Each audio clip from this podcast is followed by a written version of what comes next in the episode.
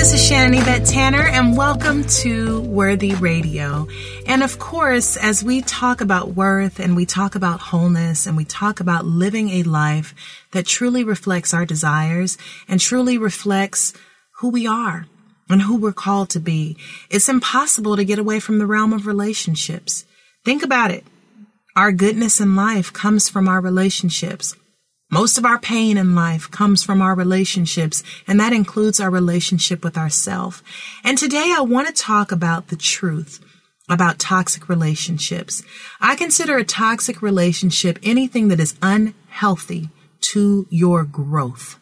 When you think about what toxins are, they are poisons, and they really stunt or kill healthy growth. So when a relationship starts to become a drain, when it starts to become laden with codependence, with dysfunction, with pain, with strife, with heaviness, with sometimes even evil, we have to step away from loving someone when it's hurting us. Love does not hurt.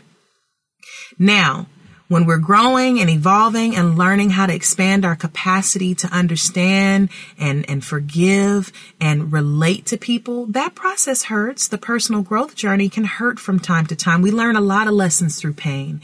And yet, if you are consistently hurting in a relationship, being diminished in a relationship, being exposed to things that are soul-killing, or stunting your spiritual or emotional growth, that relationship is toxic.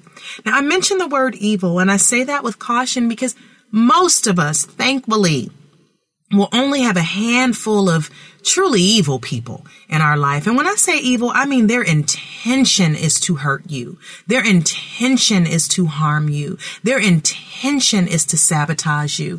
Most of us are just not dealing with those kind of people on a daily basis. Most of the pain that we go through in relationships is because the other person is hurting and growing and learning from their mistakes as well. And yet sometimes two people can be the worst possible chemical combination coming together. Their dysfunctions play too well together. Both of their areas of woundedness play too well together. And it's just not a healthy relationship. Dr. Henry Cloud has done a lot of work in the area of healthy boundaries. And he says something so profound, and this is what it is about toxic relationships. What requires us to change sometimes is pain. He says we change our behavior when the pain of our staying the same becomes greater than the pain of changing. Consequences give us the pain that motivates us to change. So a person who knows their worth, think about it. Self-worth is amazing because the more it grows, the more it expands your healthy boundaries. It allows people, to know where your line in the sand is drawn. You can go this far, but you cannot go any further. And that's what a boundary is. Not only does it govern your life and help you set things that are appropriate to maintain your security, your sacred time, your sanity, but it also gives the other person a guide for what you accept and what you do not accept. So boundaries not only honor you, but they honor the other person. And so a person who knows their worth, they really are willing to walk away from any situation that continually assaults their dignity and that assaults their personal boundaries. Healthy relationships are the bedrock of joy. So, toxic relationships leave you feeling confused, exhausted, resentful, miserable. And I believe fear is at the root of toxic relationships because it confuses. A lot of times when you're with people who are what we call crazy makers, they make you feel like you're the crazy one or you're the one who's, wrong. But when you feel good and when you feel bad. Sometimes ladies get so far away from what they feel, from that divine gift called intuition. But I always take them back to the basics and say, do you know when you feel good? Yes. Do you know when you feel bad? Yes. Start there. When you walk away from an encounter with this person, do you feel drained? Do you feel depleted? Do you feel confused? Do you feel exhausted? Do you feel traumatized? We know when we feel good and when we feel bad. So one of the core things in toxic relationships where we can get into our own codependency is by thinking that it's us, that we can do something to fix it. If it's them, you'll know that it's them because they're operating from their own brokenness. One of the Four Agreements, and I love the book, The Four Agreements by Miguel Ruiz, he says, don't take it personal. Don't take it personal. One of the biggest mistakes that we make is when somebody is operating out of their pain or their dysfunction, and hey, we all do it from time to time.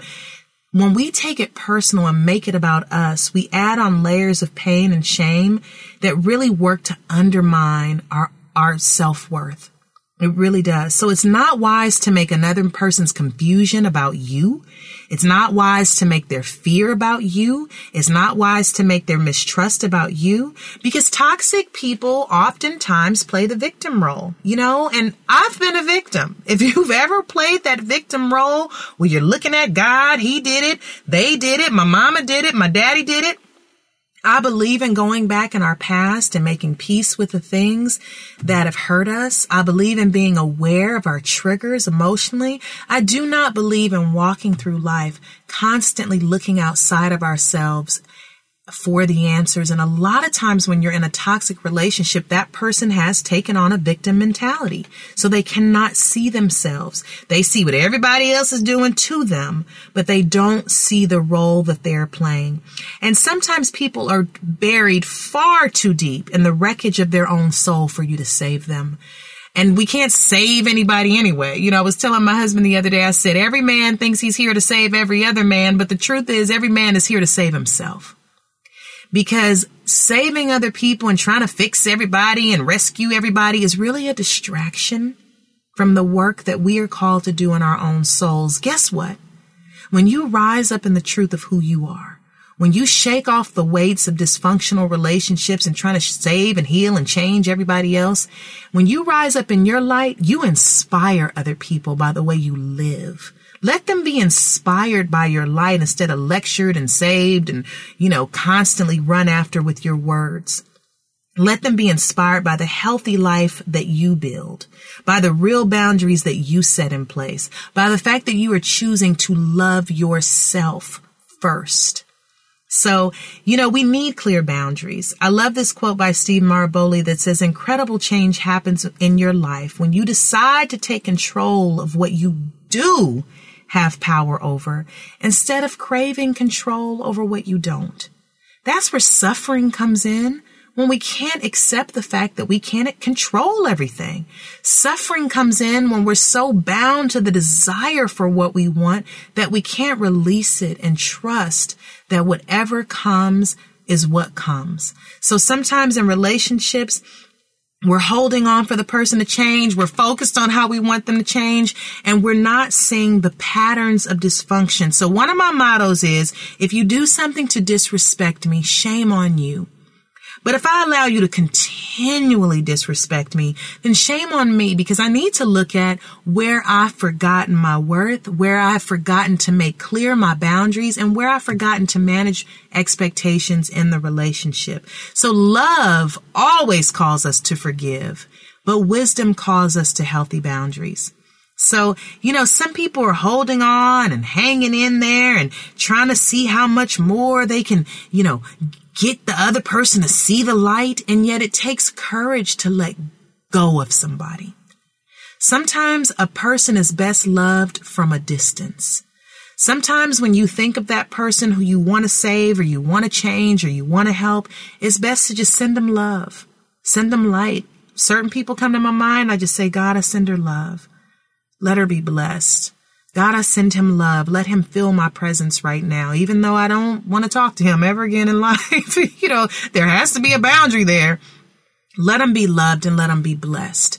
You are not for everybody and everybody is not for you. So I believe in second chances. I am so grateful for the people in my life, dear God, who have overlooked my flaws, who have overlooked my shortcomings, who've even overlooked the way I've hurt them as I've been growing and doing this journey on my own.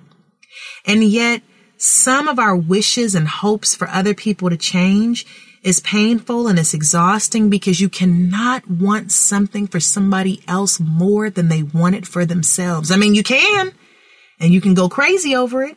But listen, certain people are chronically addicted to drama.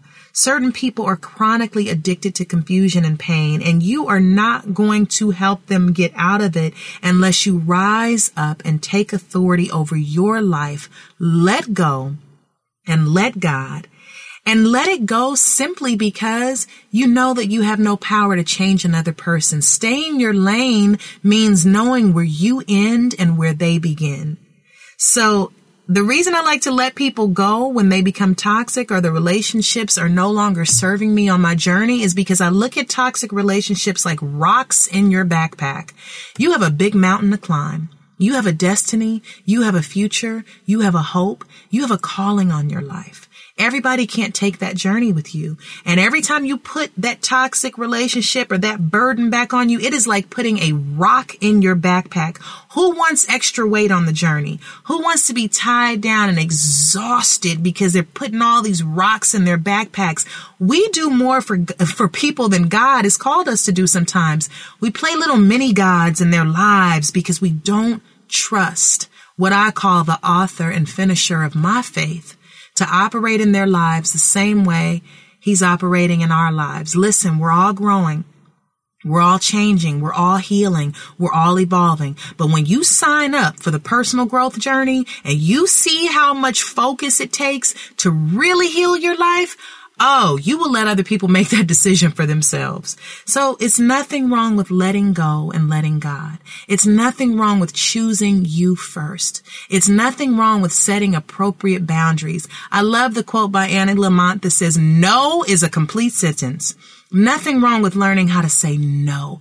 Listen, what we say no to and what we say yes to governs our lives. So say no to the relationships that drag you away from the purpose that you're called to live, which is growth and which is development. We are all placed here to grow. And anytime something is stunning your growth, it has become toxic and you may have to step away and set some appropriate boundaries. So accept freedom from anything that is not reveal the truth of where God has your life headed, and focus on the only thing you really can change, which is your own life.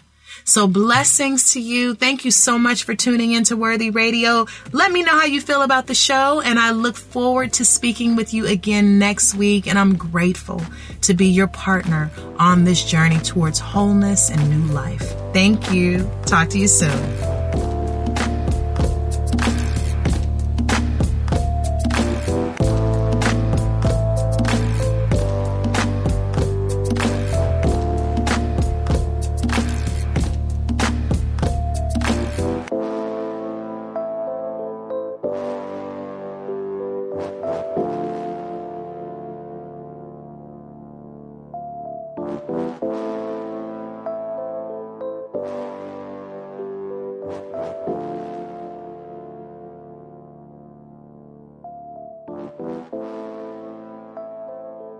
Worthy Radio.